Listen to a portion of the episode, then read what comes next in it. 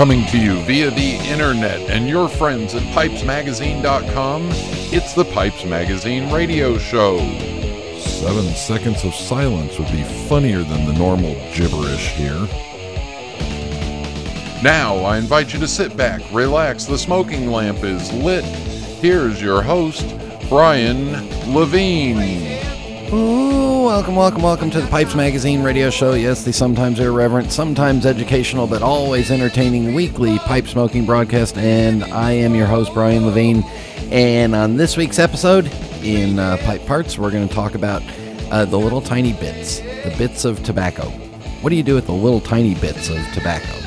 And then my guest is uh, Steve Fallon, the pipe stud. We get caught up with him and hear, uh, yeah, hear what's going on in, uh, in his part of the pipe smoking world. Uh, music, mailbag, and rant, all that coming up on this week's episode of the Pipes Magazine radio show.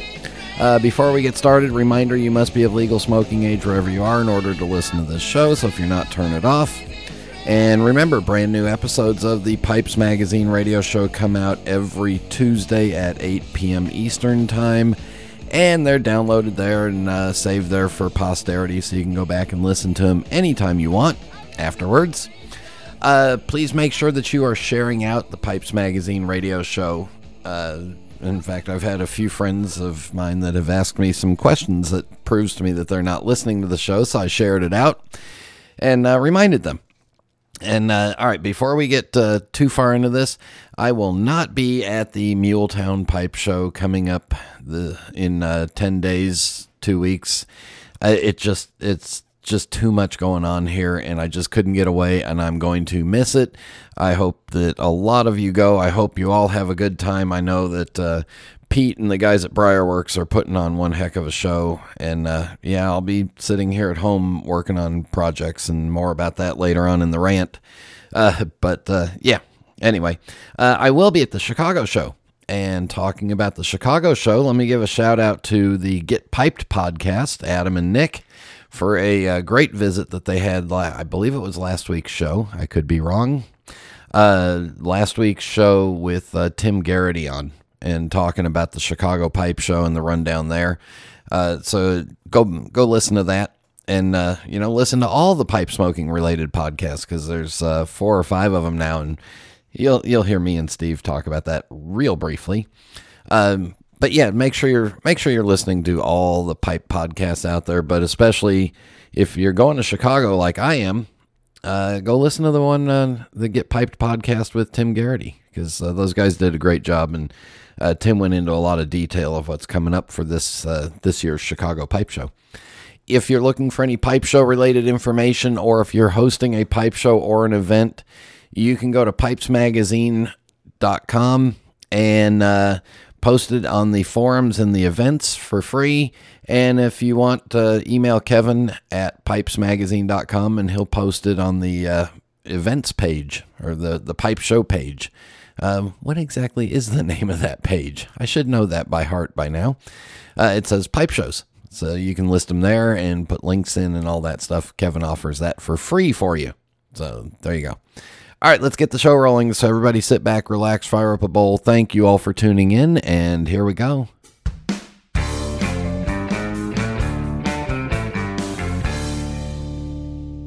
Houston, we have a problem. Uh, we copy. State the nature of your emergency, please. Houston, we're out of pipe tobacco up here. Uh, we copy. Stand by. The flight director recommends visiting tinbids.com, the pipe collector's auction site. You copy? Roger, Houston. Stand by. We're looking into it. Okay, we're on Tin Bids now. They have vintage and hard to find tobaccos, pipes, and accessories. Is that correct? That's affirmative. That's tinbids.com. Okay, Houston, we've secured our tobacco. Now, how do we get it up here? Um, stand by. We're working on a solution. Visit tinbids.com, the pipe collector's auction site, and sign up for free today. We have liftoff.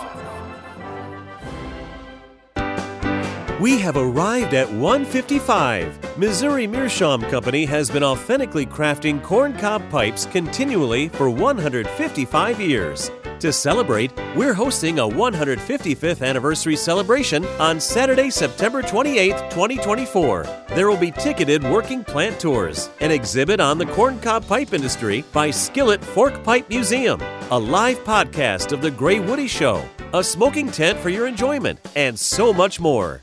The 155th anniversary celebration will be held in conjunction with Downtown Washington's Fall Festival of the Arts and Crafts, with food, beverages, live music, and over a hundred vendors. Visit our Facebook page at Cool Smoking Pipes for fun event updates and more information. Missouri Meerschaum Company since 1869.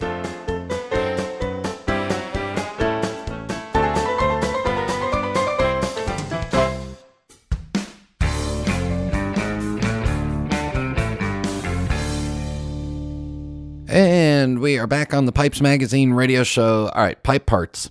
Um, so the little the, the the little tiny pieces of tobacco at the bottom of a tin. So what I do nor- in my normal day to day is I have a, uh tin of my Acadian ribbon, and that tin will last me five days now because I'm mixing in other stuff to smoke in between, and yeah, five six days. And So and, and as the tin gets towards the bottom, and th- this is where the the uh, yeah th- this is really where the impetus comes from for this. Uh, as the tin gets towards the bottom, I notice that the bowls get you know the the smaller and smaller pieces are down there, and the uh, the experience gets richer and richer. So when the tin is brand new, what I do is I open it up and I take the remaining half bowl or maybe a bowl full of tobacco from the previous tin and dump it in there. I've talked about this in the past, but what that helps do is it uh, you don't want a whole you you don't want a whole tin uh, you don't want a whole bowl full of little tiny flakes and stuff or little tiny dusty pieces. So I put it into the next tin, shake the tin, you know, close the tin, shake it, let it sit for a couple of hours. So that does a couple of things. One, it saves that that old uh, small flaky tobacco, small pieces. It also helps with the moisture level of the new tin because those pieces have been, you know, open and closed over five days, and you can, uh, yeah. So it starts to dry down the new tin. So I always want to, I always want to take that last bowl full, dump it in the new tin, give it three or four hours, hopefully, so it'll help draw down some of the moisture in the new tin.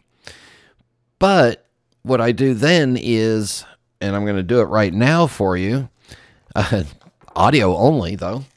Uh, when I'm getting ready to load a bowl out of it, I shake the tin upside down so that some of that small stuff comes up to the top. Because as we've talked about in the past, and I think Jeremy Reeves has mentioned it, those small pieces work great as uh, as a tobacco kindling to start the bowl with. And you want to kind of mix them throughout the bowl so that they help keep the bowl burning evenly. But i always try to grab you know some of that stuff and put it on the top of the on the top of my bowl of tobacco so that it helps get it started evenly but what i'm finding out now is i'm really enjoying those you know last four or five bowls out of the tin with the smaller stuff. It's a little richer it's a little stronger it's a little stouter. Um, so what what I'm thinking about doing now is trying to keep some tins of smaller stuff, so that way the smaller stuff I can use them for when I want a more intense bowl, or uh, on the other hand, keep the normal tin when I want a more moderate bowl. Um, the other thing that I do sometimes is, especially if I'm switching from like a tin of Escudo or a tin of uh, of Carolina Red Flake with Perique, and I'm not going to open up another one, or even some of the straight Virginias, is I'll use that last sprinkling and I'll put it into my Acadian ribbon. Uh, now, as I've been smoking, as I look at the bottom of the current tin that I need to uh, change out in about uh, in about another bowl or two, there's a lot of really small stuff down there. So uh, it may get to the point where I may have to dump all that small stuff or just use a little bit. But I'm wondering what else do you know? What else do you guys do with all this, all these small pieces at the bottom? Uh, have you taken a little bit of an English blend and put it into a Virginia, or a little bit of a Virginia Perique blend and put it into an English? Uh, do you do a little bit of mixing of your own that way by taking the too small to really use in a full bowl leftovers from a previous tin or a jar and move it into another one? Yeah, move it into the next tin. Uh, do you do what some other folks do, which is you know a dump jar, which is just all that small stuff left over from multiple different blends? You just keep dumping it in there, and uh, we used to call it uh, we used to call it a floor mixings blend uh, especially in the in the tobacco shops. It was, you know, whatever was left over from making a blend, you just bundle it up and you know put it in a bag and call it the floor mixings blend.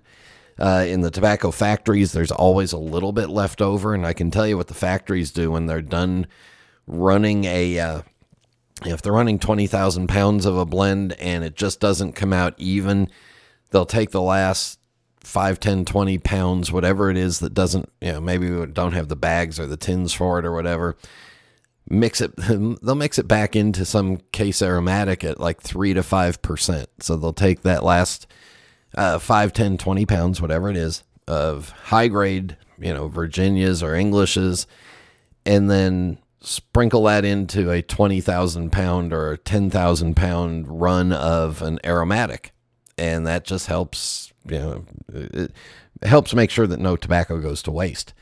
Um, I'm also wondering, and and this may go towards uh, you know some of the uh, some of the crumble cakes that are popular now, or even the uh, the plug flakes that are popular now.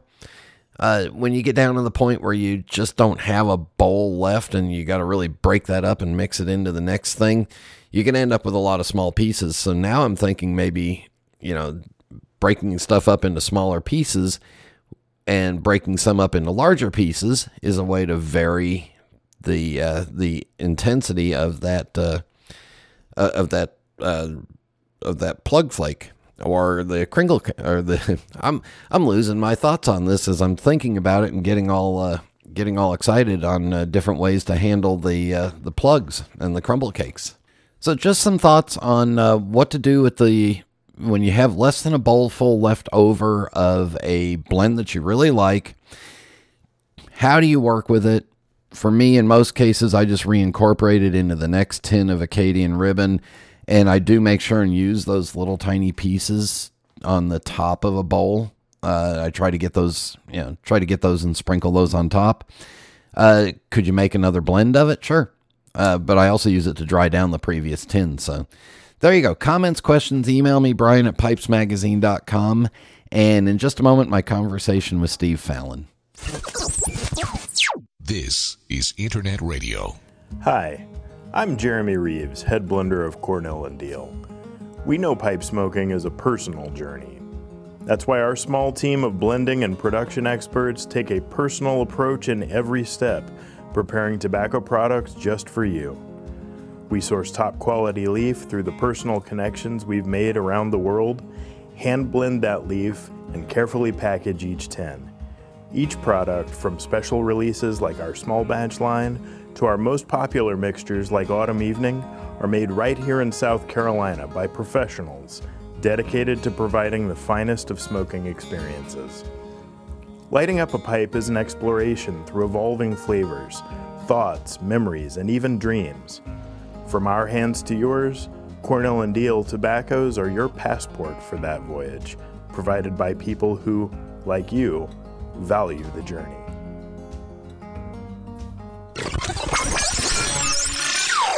We are back on the Pipes Magazine radio show, and joining us is a uh, is, is a voice you've heard on the show many times, and uh, I've allowed enough time for you to recover since the last time he was on. Uh, the the one who uh, Steve, I still don't think it was your wife that called you the pipe stud. I think it was you that said I'm the stud of pipes, and uh, the the pipe stud, Steve Fallon. Welcome to welcome back to the Pipes Magazine radio show. Well, it's great to be here, and I'm surprised it's taken you so long to get me back. I'm sure there've been droves of people demanding my return, so uh, I'm glad you finally acquiesced and brought me back. Uh, demanding your return or demanding your ex. Uh, I'm sorry. Yeah, something like that. Yeah, all the postcards. You should have seen them. yeah, I'll bet. They were they were stacked up so high that I almost noticed them on the floor. Um, however, the hamster didn't mind him in the bottom of his cage. So thank you. Well, thank you. Yeah. All right. Um, so I think I think since the last time you were on the show, you might have been uh, coronated as a uh, newly minted doctor of pipes. Uh, you know, and uh, I can't remember the last time you were on the show. Do you? Well, I, I, I think it was before that. I'm not sure exactly. Uh, that was what 2019 or 2020. So yeah, uh, I just don't know. Yeah, well, listen, at our age, we're, uh, you know, we ought to be happy that we can just remember numbers, right? Got that right. Yeah. Uh, so no, I thought it'd be fun to fun to hear from you. First of all, on uh, got a couple of questions for you. The first one is, you know, you you got your hand in the market. Uh, you got your hand on the uh, on the estate pipe market, some new pipes. You got your hand involved in some uh, tobacco stuff. Um, what do you any any interesting market trends in the last couple of years? Anything that's kind of stood out to you? Oh yeah, there've been there've been several as far as the market trends on pipes. Uh, you know, the longer we go, Brian, the uh, these pipes that used to command a whole lot more money, uh, they haven't been made in 40 and 50 years now instead of 20 and 30. yeah. So uh, a lot of the younger uh, generation are, are, not going after them, and uh, those like uh, uh, probably a little bit older than you and me, or certainly older than you, maybe older than me, uh, are are not collecting those those brands anymore. One of, for instance, Barlings, pre-trans Barlings. Yeah. back in the late '90s and early 2000s, they were just as as highly collected as any brand I can think of. And now, uh, getting $200 for a used uh, pre-trans Barling in great shape uh, is a feat. So uh, that's just one of the things. But uh, all of these younger pipe makers that have come along, especially in the United States, uh, where the, the proliferation has been huge, and you see some great younger Italian carvers as well uh, and, and they're highly regarded and they're talked about. And of course, the younger generation uses every social media there is available. Uh, and so the word gets out on all of them rather quickly. So uh, I've seen prices on those do very, very well. So yeah, I've I've definitely seen some of the old guard like, uh, and I call Castello old guard too, Castello and Dunhill and Barlings, uh, while their values have dropped uh, quite a bit uh, you see all these young artisan pipe makers coming along with uh, uh, with their brand of pipes, and they're doing a great job, and the prices are good. Are there uh, going back to like the Barling, Dunhill, Sasieni? I'm assuming Charatan's kind of in that same. Yes, absolutely. Yeah, yeah. you know, the, I mean, you're right. These, you know, the some of those some of those older English brands. I mean, on the on the estate market, they were hotter than a Texas tumbleweed in July you know. And, oh, absolutely! It's just a it's just a change in uh, in the times. Are there still some of the uh, uh, you know some of the more uh, the more hard to find models? Uh, and I'm thinking like the soup, you know, like the Charatan, whatever the Super Supremes were, or like the Dunhill DRs or the Barling Guinea, you know, whatever. Uh, what was it? The Guinea grain and the Guinea grain, yeah. yeah. yeah. Are some of those still holding market value, or are they, uh, or have they suffered too? Well, you know, I probably should have clarified myself a little bit. The higher end stuff, like what you're talking about, that are very rare and always have been, are still collectors' items, uh, and and uh, collectors do go after them.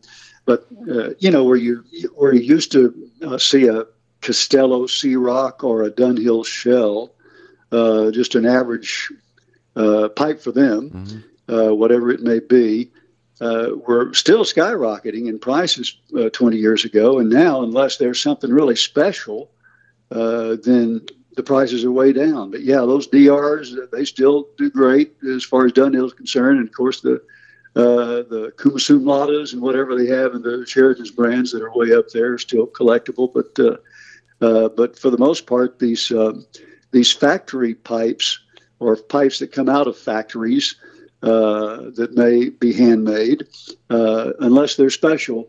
Uh, if they've if their name is Castello and Dunhill and Charatan and others like them, yeah. Uh, their heart sells. So, so you're saying like a family era Sasieni four dot is probably a pretty good value right now, but good luck finding the you know the patent one dots. Oh well, that's true. Uh, you know, the I just sold last week, this past week, a uh, a nice Sasieni uh, four dot family era pipe. It went for two hundred bucks, which I think is fine, but it would have. Uh, uh, this was a nice pipe. Would have commanded uh, more ten years ago, but uh, yeah, and it's tough to get, uh, uh, like you mentioned, the Sasienis, unless they're a, yeah. Uh, a real rare one. You're not going to find them. Yeah, so maybe now's the time to go back and look for my uh, my birth year Dunhill Shell Briar because I mean, yes, it's an antique, but still, if if well, I have a uh, my own my uh, I have a Shell 1952, the year of my birth, pipe. Uh, but seriously, if I was to put it on eBay, uh, it would be okay. It's a patent era Dunhill. You know, get 200 $250 for it. Big deal. If it's a Dunhill DR, uh, three star, or whatever they do nowadays, or whatever they did back then, uh, it'd be high. But again, that's that's uh, that's the exception rather than the rule. Yeah, yeah. Uh, any uh, I, I, and I'm so I'm guessing you know like the the Barlings of course and and with all these estate pipes it, a lot of it comes down to the condition of them you find one unsmoked and that's going to be dramatically more valuable than one that's been uh, you know road hard and put up wet like an 18 year old mule yes sir that's right that's uh, uh, there'll there'll still be a, a nice value for anyone who's selling a a patent Dunhill that's unsmoked. yeah. Uh, yes, sir. That's right. Yeah.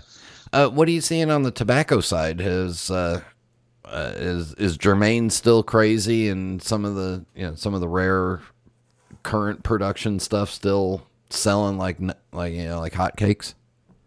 Uh, yes, sir. It's uh, that hasn't changed too much over the last five years, except some of the uh, when when the Syrian Latakia uh, ran out in 2017. Uh, just about anything made with Syrian Latakia commanded really high prices, but now that's kind of dropping, yeah. and only the really special stuff um, that people are, you know knew about. Uh, great Syrian Latakia coming from uh, McClelland's, for example. great Syrian Latakia coming from Cornell and Diehl back when they were blending those Pease tobaccos with the Syrian Latakia. I'm talking about all these old old Latakias are doing great, uh, but it's the ones that you know, like Solani Black and White and Solani something else. They had two blends that were had Syrian Latakia. Well, at first you could sell them for ninety bucks for a two ounce tin because it was Syrian Latakia. Now they're down to sixty five. Huh. Uh, before collectors would go after it. But anything esoterica, anything that's Germain, anything that's McClelland's, uh, you know, those are automatics. Uh, you'll take those to sell every day of the week, twice on Sunday. Uh, other blends or other brands come out with blends uh, years ago that are no longer made. Those are valuable. Um, I, th- I, think that uh, in the estate market on tobacco, you pretty much nailed the ones that are still that are still doing really, really well. they are collectible, and people pay a high high premium for them. Yeah, and just to make sure my wife's not listening, so all my McClelland is it's basically going up what five bucks a tin per year, ten bucks a tin. I'm not about to say that because if uh, if a potential consigner heard me say that, he might back off. Uh, but if your wife's around, uh, sure, I'll go along with you. Uh, but no, I, I really think that uh, the collector's market for tobacco is just going to continue to grow as time goes on. There are young blenders uh, who are making some really fine tobaccos. Jeremy Reeves over at Cornell and Diehl, one of them, who's mm-hmm. uh, come up with those small batch Red Virginia blends that have the higher sugar content. I think uh, once they're 10, 15, 20 years old, people are going to be after them like they are after the 20 year old McClellands. Uh, I think that um, uh, anytime you you get a market where you have um, newer tobaccos uh, that are being sold online everywhere that sells tobacco. uh, are not going to be very collectible because they can get them uh, collectible from the collector's standpoint because yeah. they don't have a lot of age, which a lot of them look for because of the taste. Uh, but uh, they do want to still buy it because if they want to collect for an, an, additional 10, 15, or 20 years and get a tobacco that's good now, it's probably going to be a heck of a lot better in 20 years. All right, we're going to take a break right here. When we come back, I'm going to ask you one very pointed question about tobacco, and then we're going to switch to uh, the uh, the future of the pipe hobby. So uh, stay with us. We'll be back with uh, Steve Fallon, the pipe stud, in just a minute.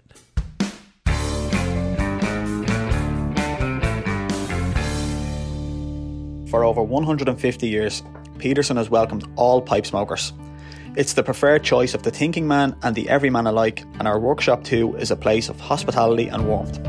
Hi, I'm Glenn Whelan, and for me, Peterson is a family tradition I've known since my childhood. My dad, Tony Whelan Jr., worked at Peterson for 53 years and has been my home since 2003. From sweeping our factory on a Saturday morning to managing our store to now steering our international distribution, I've seen the craftsmanship poured into each Peterson pipe it lives in Jason's discerning eye as he handcrafts our silver accents, and in Wojciech's able hands as he carves our rustications. It abides in Willie's grading and in Warren's papering. Peterson has welcomed us as contributors to its legacy, and it's a welcome we always extend to you. Céad Míle Fáilte, 100,000 welcomes, wherever you come from, whosoever you be.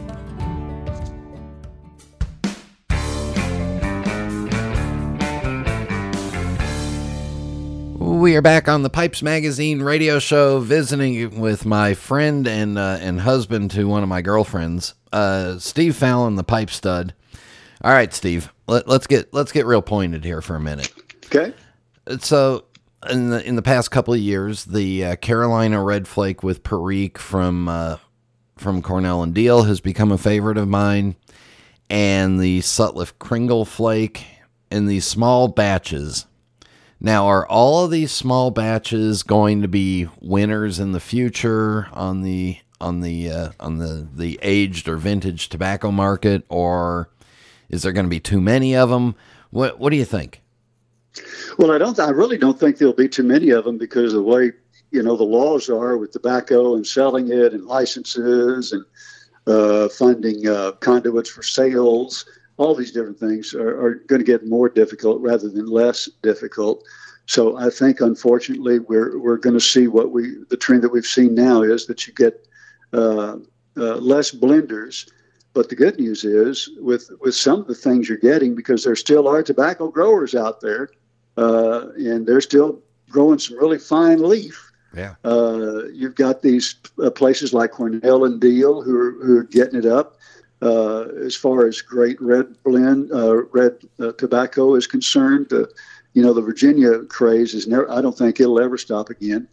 Uh, for some reason, I don't know why. You know, used to when the people were younger, uh, back in my day, uh, they were going for the Latakia blends, thinking those were exotic, and now they're going for the Virginia blends, thinking those are the best. And so, and because of the quality of the leaf, which you attest to by by uh, you're saying that you like those Corn, uh, Cornell and Diehl Virginias, uh, they're going to be worth way more uh, on down the road than they are now. Uh, if uh, especially if if they quit production or become less desirable with with people who all of a sudden decided they like Latakia again. So you know you never can tell.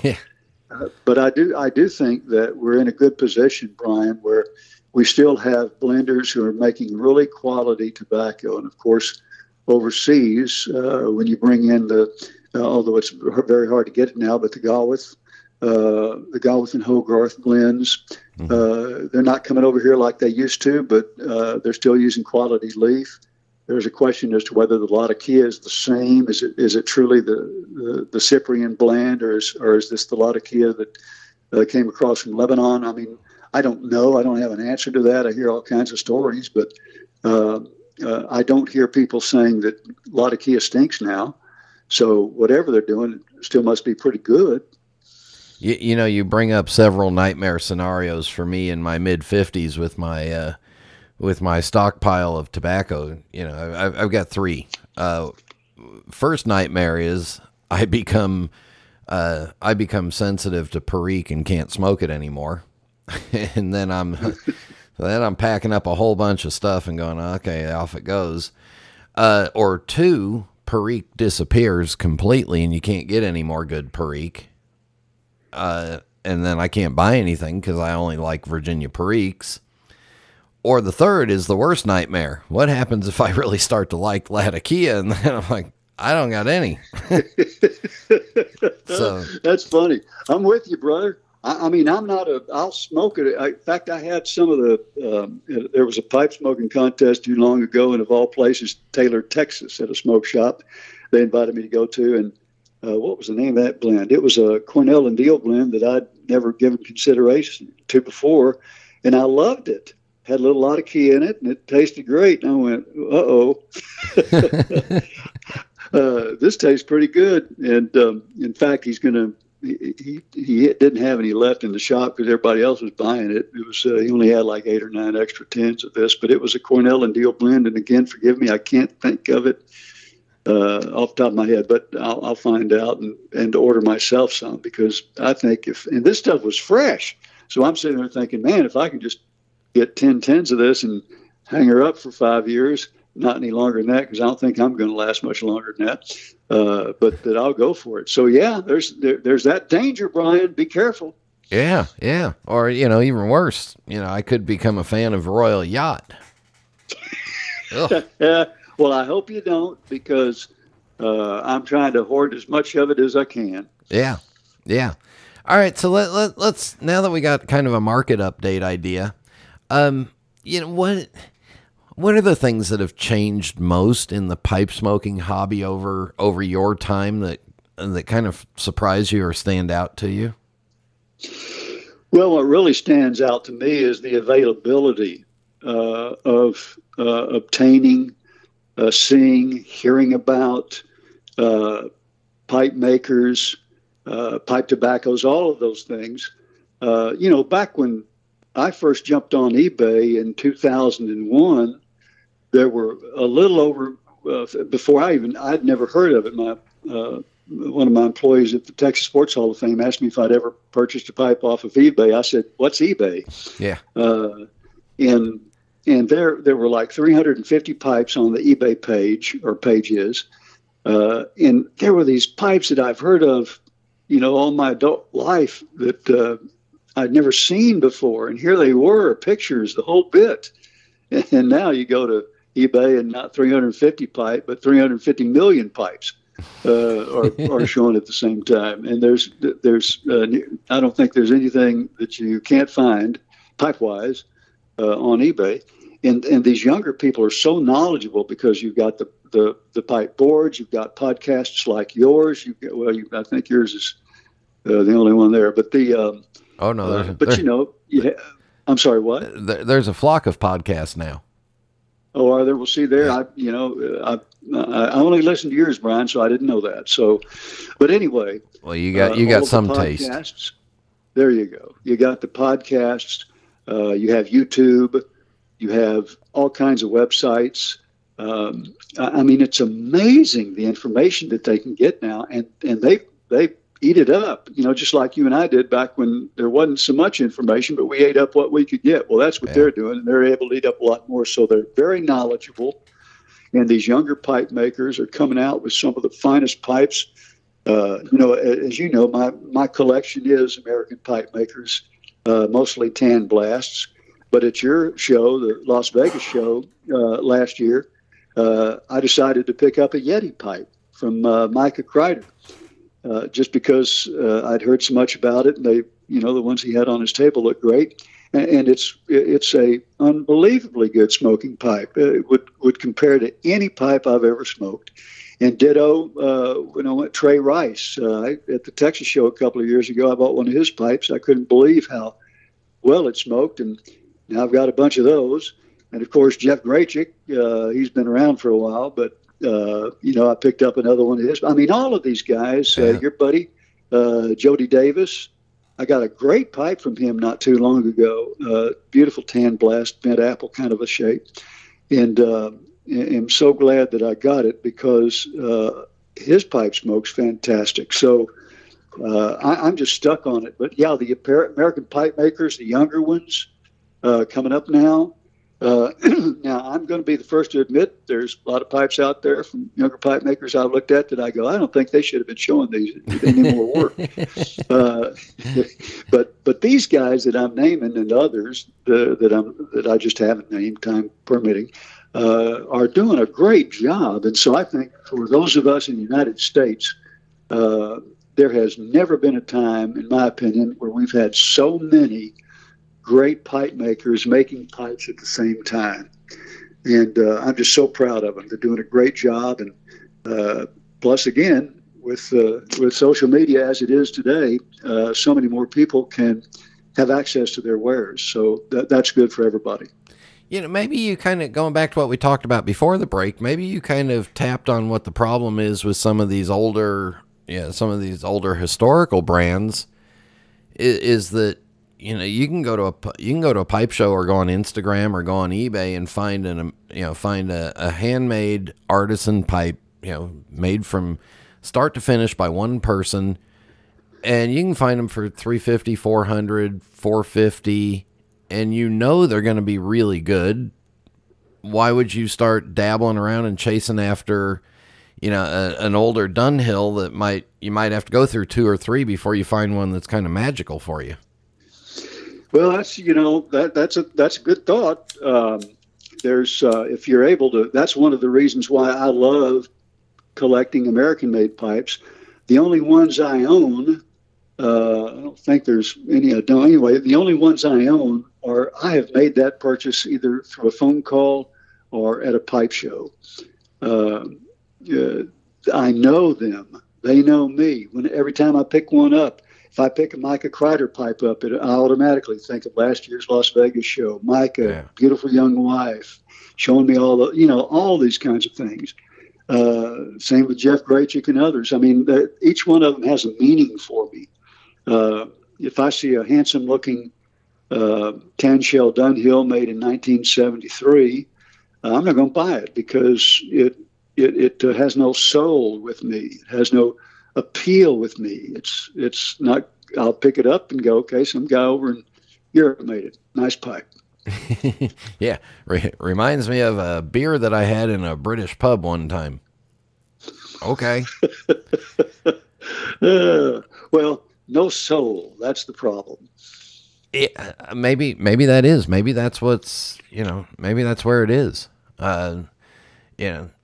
All right. So what do you what do you see as the um, I mean, you're on the business side, you're on the hobby side because you still buy for yourself. I I think I think when hot tobacco or stuff comes in and you want it, I think you just snake it off to the side for yourself. But uh, well, unfortunately, that's not true because I have to pay a 35 percent uh, commission for uh, instead of taking a 35 percent commission. So uh, I found out real fast I can go broke. Uh, now I have to admit there are a lot of them I wanted so bad to open up and smoke, but I just, you know, I just can't smoke cash. No. You also can't eat it either. Uh, and and I understand you have a you have this thing that you like to do every couple of days called eat. Um, yes, sir. Yeah. Uh, what do you? Uh, I mean, what are the problems going forward for the pipe and tobacco world that you're that you're seeing? What what's your uh, what's your worst case nightmare? Well, worst case nightmare is if people decided they didn't like the hobby like they do now, or we're actually seeing an uptick instead of a continuing downward spiral. Uh, your uh, Vegas show is a prime example of that. Uh, the um, that would be a nightmare to me because then you'd you'd lose business. Uh, if uh, and it could be, it could happen, and uh, this is scary to me. Uh, fortunately, I'm at an age where it wouldn't kill me, but if but for younger uh, generations, it would. If if uh, tobacco laws were such where they said no more selling on the internet, no more no more tobacco of any kind can be sold on the internet. that would that would that would kill a lot of people. Uh, if if they said that uh, brick and mortars uh, that were pipe shops that are still in existence, still fighting, still still enjoying themselves, if they didn't have tobacco to sell, yikes, uh, that would be a total collapse. So yeah, that's my worst nightmare. Yeah, yeah. I mean, and, and it could be it could be something that we get we got close to because at one point the FDA wanted to include pipes as a regulated item. So yeah, I remember that. You know, we, remember Jeff Gracik telling me the story about how they wasted a day of his time. Yeah, uh, when they came yeah. to visit. Yeah, and then I guess uh, if I understand it correctly, even HU tobaccos over in Europe had some issues that they had to, you know, re rejigger the way they distribute and sell.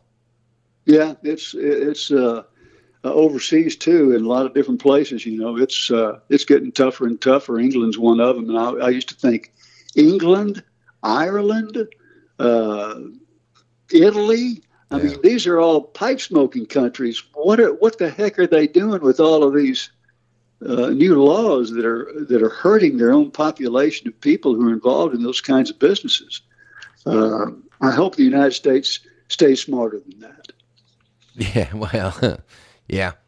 Um, what are you What are you excited about? What What are the future things that you see? What's uh, what What's making you go? All right, I'm gonna get up and go to work again today. Well, the, the, the energy of, of all all of the younger people, you know, listening to your podcasts. I know there are a lot of the old timers who love to, to sit there, but yours has grown, and it's grown because these younger people want to be a part of it. I hear a lot of them will talk to me about something they heard uh, either from Rich Esserman when he was on, or uh, something one of the pipe makers said. Uh, they they want to know about tobacco like crazy, uh, what, because they couldn't get what we talk about as as pleasures that we have and had.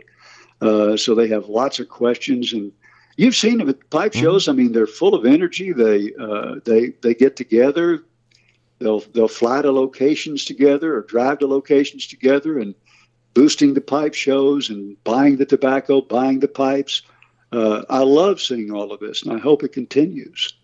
Yeah, they get up early and then they stay up late and you know run on three four hours of sleep at a pipe show and i've seen that too and i thought oh man i remember no, I don't really remember, but I think I remember back when I could do that. Yeah.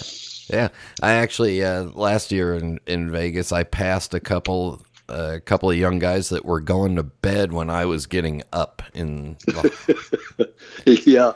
I know. I know. And I thought, oh boy, I'm not going to see them. And then, boy, they were right there Sunday morning to open up their table. Know, well, have... I can still get up early. In fact, I do. I get up early every morning. I get up early with the best of them. The problem is I have no staying power. uh, when they're when they're just getting ramped up around 9 p.m., you'll find me asleep on the couch. Yeah, yeah, yeah. Um, are you see Are you seeing noticeably? Well, I mean, everybody compared to you, most people are younger anyway. Um, Thanks. Yeah, including me. Uh, but are you seeing the younger guys coming on to you know coming out there and looking for the looking for the vintage tobaccos and and the hard to find stuff? Oh yeah, that's what surprised me the most was seeing uh, how these younger people were. Uh, I mean, when they email me or text me or give me a call, I'm going, gosh, these guys know more about tobacco than I do, and they're in their 30s. Yeah, you know, what's the deal here? Uh, but they have so much information that they can get from the internet, and they love to talk about it. And and, and that's why I get so many purchases from these younger uh, pipe smokers is because uh, they've uh, I like think of this McClelland's has only been out of business since 2017, so that's what seven years. Uh, but these pipe smokers who started five years ago, they never had an opportunity to purchase McClelland's tobacco, and they hear how good it is and all of that, so they'll go to my website and buy it. Uh, it's uh, it's amazing. They, they, but I guess I would have done the same thing if if the roles were reversed. And I'd heard about some kind of a you know some blender who was uh, making great tobaccos who was now out of business, and everybody's raving about it. I want one too, by golly. Yeah. uh, now we don't want to break any laws or anything, but um, I'm assuming China is still a big market for you. Pardon me. Uh, yeah, China is. Uh, it, they're not as big a market as they used to be, and there are a lot of reasons for that uh, it's amazing. I get so many people that uh, because the tobacco goes so fast, they think that uh, the Chinese market is buying it all. In fact, Chinese market's about twenty percent of the business. But uh, the fact is they're really hurting over there right now. Their economy's hurting. Uh, they don't. It's not that they have uh, because they're still the largest growers of tobacco in the world. Yeah. Uh, which I guess a lot of people don't know. But anyway, uh, but the problem is, you know, the the taxes they have to pay uh, when when uh, the value, the customs value comes through, they have to pay that customs value as well as what they actually paid for the product at the time. They can't if they the the um, this postal service over there is kind of crazy. But anyway, if you if they buy anything now that's over four pounds, uh, of course, naturally, I, I, sell everything to them USPS Priority uh, Mail because uh, I can't get tracking if it's first class. So they can't get first class tracking, uh, and I don't get first class tracking, which is even more important. So, because uh, if I have somebody holler they didn't get their tobacco, I'll have proof they whether they did or didn't. I uh, can't do that with first class. So they have to pay a lot of money, uh, way more than we complain about our U.S. Postal Service prices. Theirs, wow, uh, extremely high. So they're being more careful with that too. So whereas I would get maybe uh, eight, ten different Chinese uh, buyers on a uh, given Saturday, now it's usually four or five, or sometimes three. Uh, it's uh, it's just changed totally until they get the uh, whatever economy issues they're having put back together again. Steve, we're going to wrap this up with a with a uh, modified Fast Five final questions. All right. And I gave you no prep on this, and in nope. fact, I may have actually prepped just a little bit less than that for this. So, are you ready? Fire away, and I'll come back as quick as I can. What is a uh, favorite or memorable or funny or uh, pipe that you've sold in the past couple of years that kind of stands out to you? Well, there's no question I can remember that when I sold a pipe that I thought was beautiful. It was an unsmoked Peterson's, uh, and uh, I sold it to the buyer, and the buyer quickly uh, issued a return. And when he issued the return, he said, "It's I can't get it to light." And I went, that's the stupidest thing I've ever. Whatever. So the pipe is show uh, is returned, and you could see a little teeny bit of char at the top of the pipe. And the fact is, uh, they had forgotten. Peterson's had forgotten to uh, uh to make an air hole. Oh no! oh no! and that's kind of why I couldn't. It wouldn't smoke. Yeah. All right. So that that'll stick out in your head. Um, yes. Uh, any uh, any memorable or funny tobaccos that may have been sent into you for sale that you were like, "What the heck is this stuff?"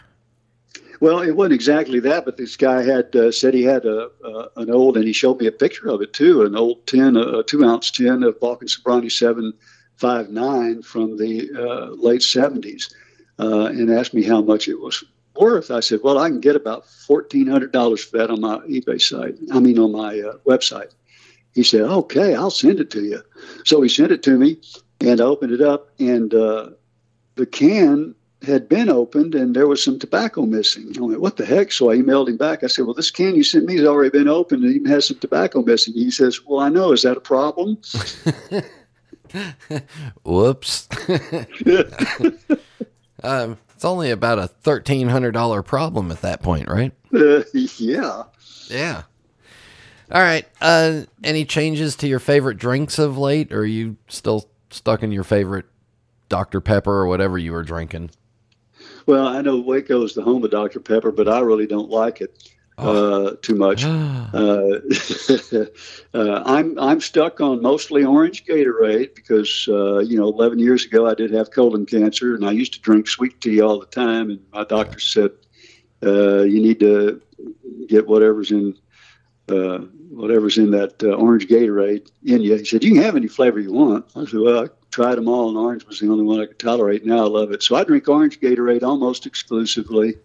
Uh, occasionally, when I go out to a restaurant, I'll slip a sweet tea or uh, be on the back patio and slip a margarita. Uh, but yeah, orange Gatorade, that's me. And we'll we'll just wrap this up with uh, you. So every week you do a blog post of some sort and usually it's got your uh, your you know wit and humor and uh, sense of style to it. Uh, they're free. All you have to do is sign up for uh, the Pipe Studs email. And uh, any favorite blog posts from the past couple of years? Well, I appreciate you saying that. It, it's not really a one, uh, but every year I get a collection of crazy emails that have been sent to me with crazy questions. and uh, at the first of the uh, of every year, I'll post my top ten favorites. Uh, and so, if you go back through my blog post and see what some people have written, uh, a lot of times you're going to go, "No, that, that Pipestud had to have made that up." Well, the fact of the matter is, I can't make up some of that stuff. No, it's uh, unbelievable. You know, uh, uh, had a, a, very nice uh, Ardor unsmoked pipe. This was on eBay, and uh, got an email question saying, "What's that pipe made out of?" And so I emailed him back, and I said, "Briar." He said, "What's that?" Uh, had another guy emailed me and uh, wanted to know if there was pipe tobacco that had was made where it had either chicken or beef flavoring in it. Uh, so that's a good one to end on, Brian. But uh, yeah, yeah, fact is stranger than fiction. Yeah, I, I have sat with you before, and you are you are a brilliant and funny storyteller, but you are not an imaginative and creative person. Thank you, Brian. I appreciate that compliment. Yeah, well, I mean that's that's because you're you're an old sports yeah you're an old sports broadcaster. You just you just tell the story of what you're seeing. You don't make it up. That's right. No need to have to try to make things up when it's right there in front of you. Yeah. Steve Fallon, the pipe stud, thank you very much for hanging out with us and coming back on here and allowing me to torture you. No, well, thank you, Brian. You know I love your show, love you, uh, everything you do for the pipe community, and you just keep up your good hard work, and you keep talking about being in your fifties. Oh, what it'd be, what how nice it'd be to be in my fifties again. But anyway, uh, you do a great job. Keep it up. And and on that note, I'll remind you, uh, give your wife a kiss for me, and uh, we'll be back in just a minute. Take a look at your pipe rack. Are all those briars and mirrors constant companions in your rotation? Or are there some that you gravitate to more than others? Are there some that you simply don't smoke anymore? Through SmokingPipes.com's estate trade program, you can transform those underused pipes into immediate cash or store credit. Just send us your pipes and we'll unpack, inspect, and evaluate them based on extensive market research and over 20 years of experience. Then we'll contact you with a detailed offer for your choice of cash or store credit, valid on any items in our vast selection of pipes, tobacco, cigars, and accessories. If you're not happy with our quote, we'll return your pipes free of charge to domestic addresses. It's that simple. Join the thousands of Smoking Pipes customers who have benefited from this program and start your trade today by contacting us at 888 366 0345. That's 888 366 0345. This is Internet Radio. And we are back. And as always, you know, check out what the pipe stud's doing. All right, for music, this time we go to the uh, to the band that uh, Scott Thiele was formerly a member of. Yeah, we go to Nickel Creek, and uh, this is just off of their new album Celebrants that came out a year ago or so now. Uh, this is one of my favorites, and it's called Hollywood Ending.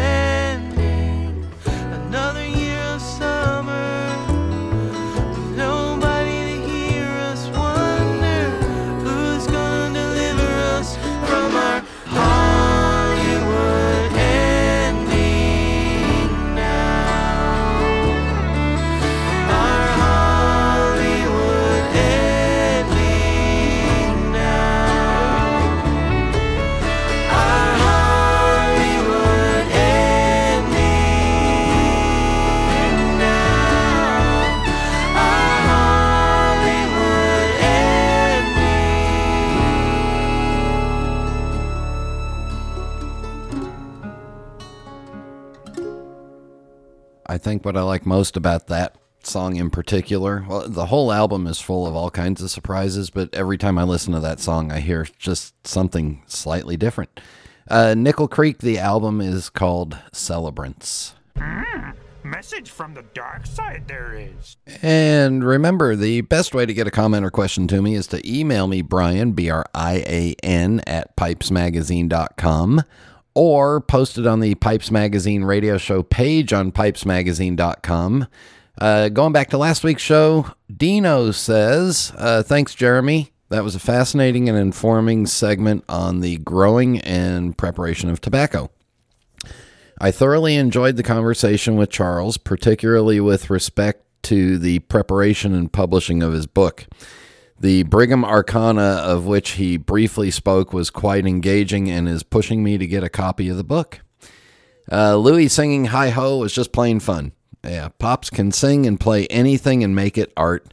Thanks for another always entertaining show, Dino. Uh, Dino, you're welcome.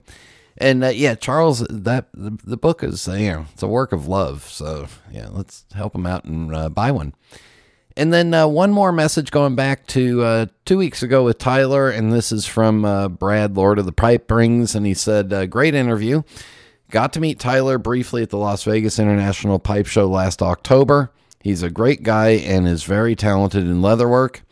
As part of my way to stay engaged in the hobby, since my health situation has put limits on it, I ordered a tobacco tray from him and it's fantastic. Can't wait to use it. I want to give a big thanks to Tyler and you, Brian, and everyone in the pipe community. You've all helped me stay positive during this health ordeal.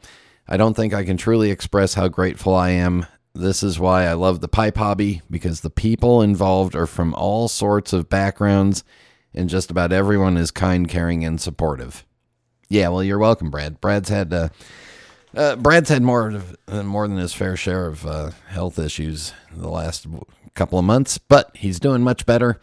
and uh, happy to be part of his uh, recovery, shall we say, and, and his new life.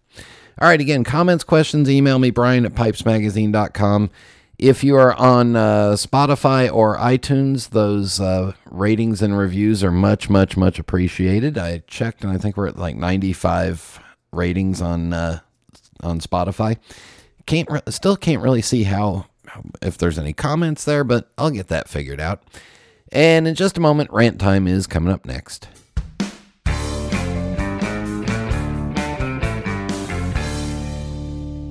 Since its beginnings in 1876, Savinelli has become more than just a pipe factory. It's become a lifestyle. From sourcing the finest Mediterranean briar and partnering with local artisans to acquire unique accents, to expanding their catalog each year with new, innovative series. Savinelli produces high quality Italian pipes that serve as a reflection of your individual tastes. With a portfolio that ranges from rugged designs fit for the outdoors to elegant pieces destined for black tie galas, Savinelli is more than a mark. They're a way to help you make your mark.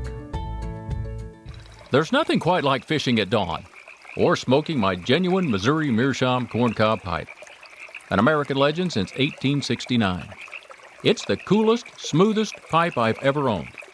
Check them out at corncobpipe.com.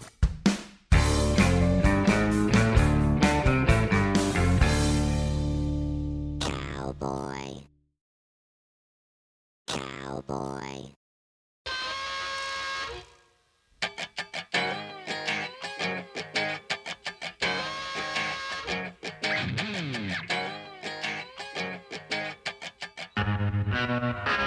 When you buy a house, when you buy a house, especially when you buy one that is uh, pre existing, so not brand new from the builder, uh, when you buy a house, you are buying a dream, you're buying an idea, you're buying a thought.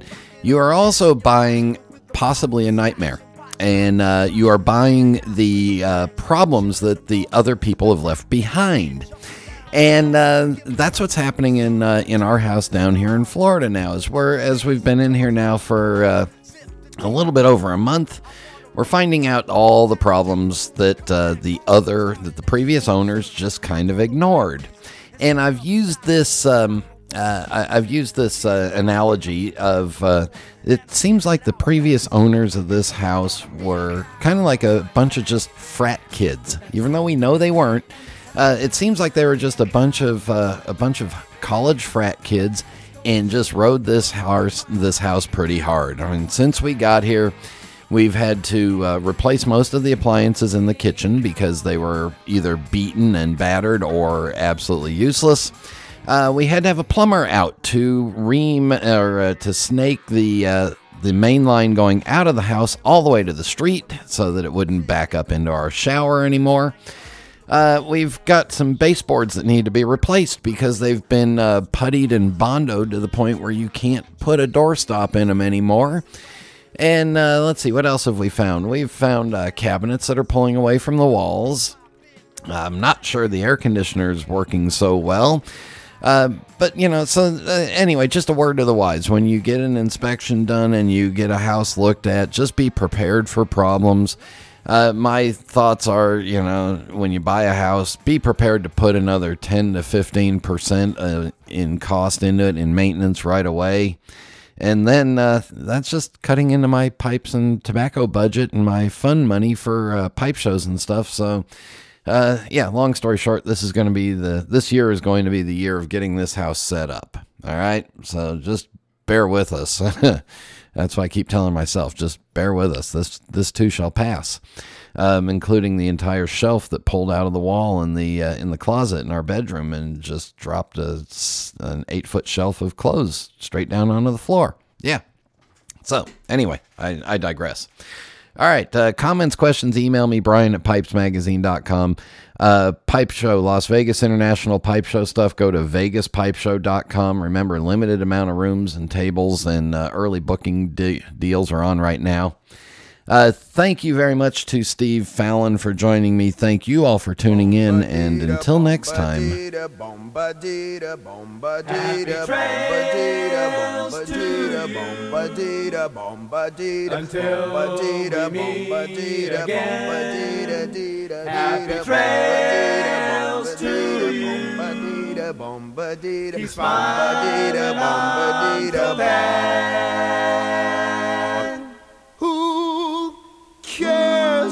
Cares the clouds when we're together? Just sing a song and think about sunny weather.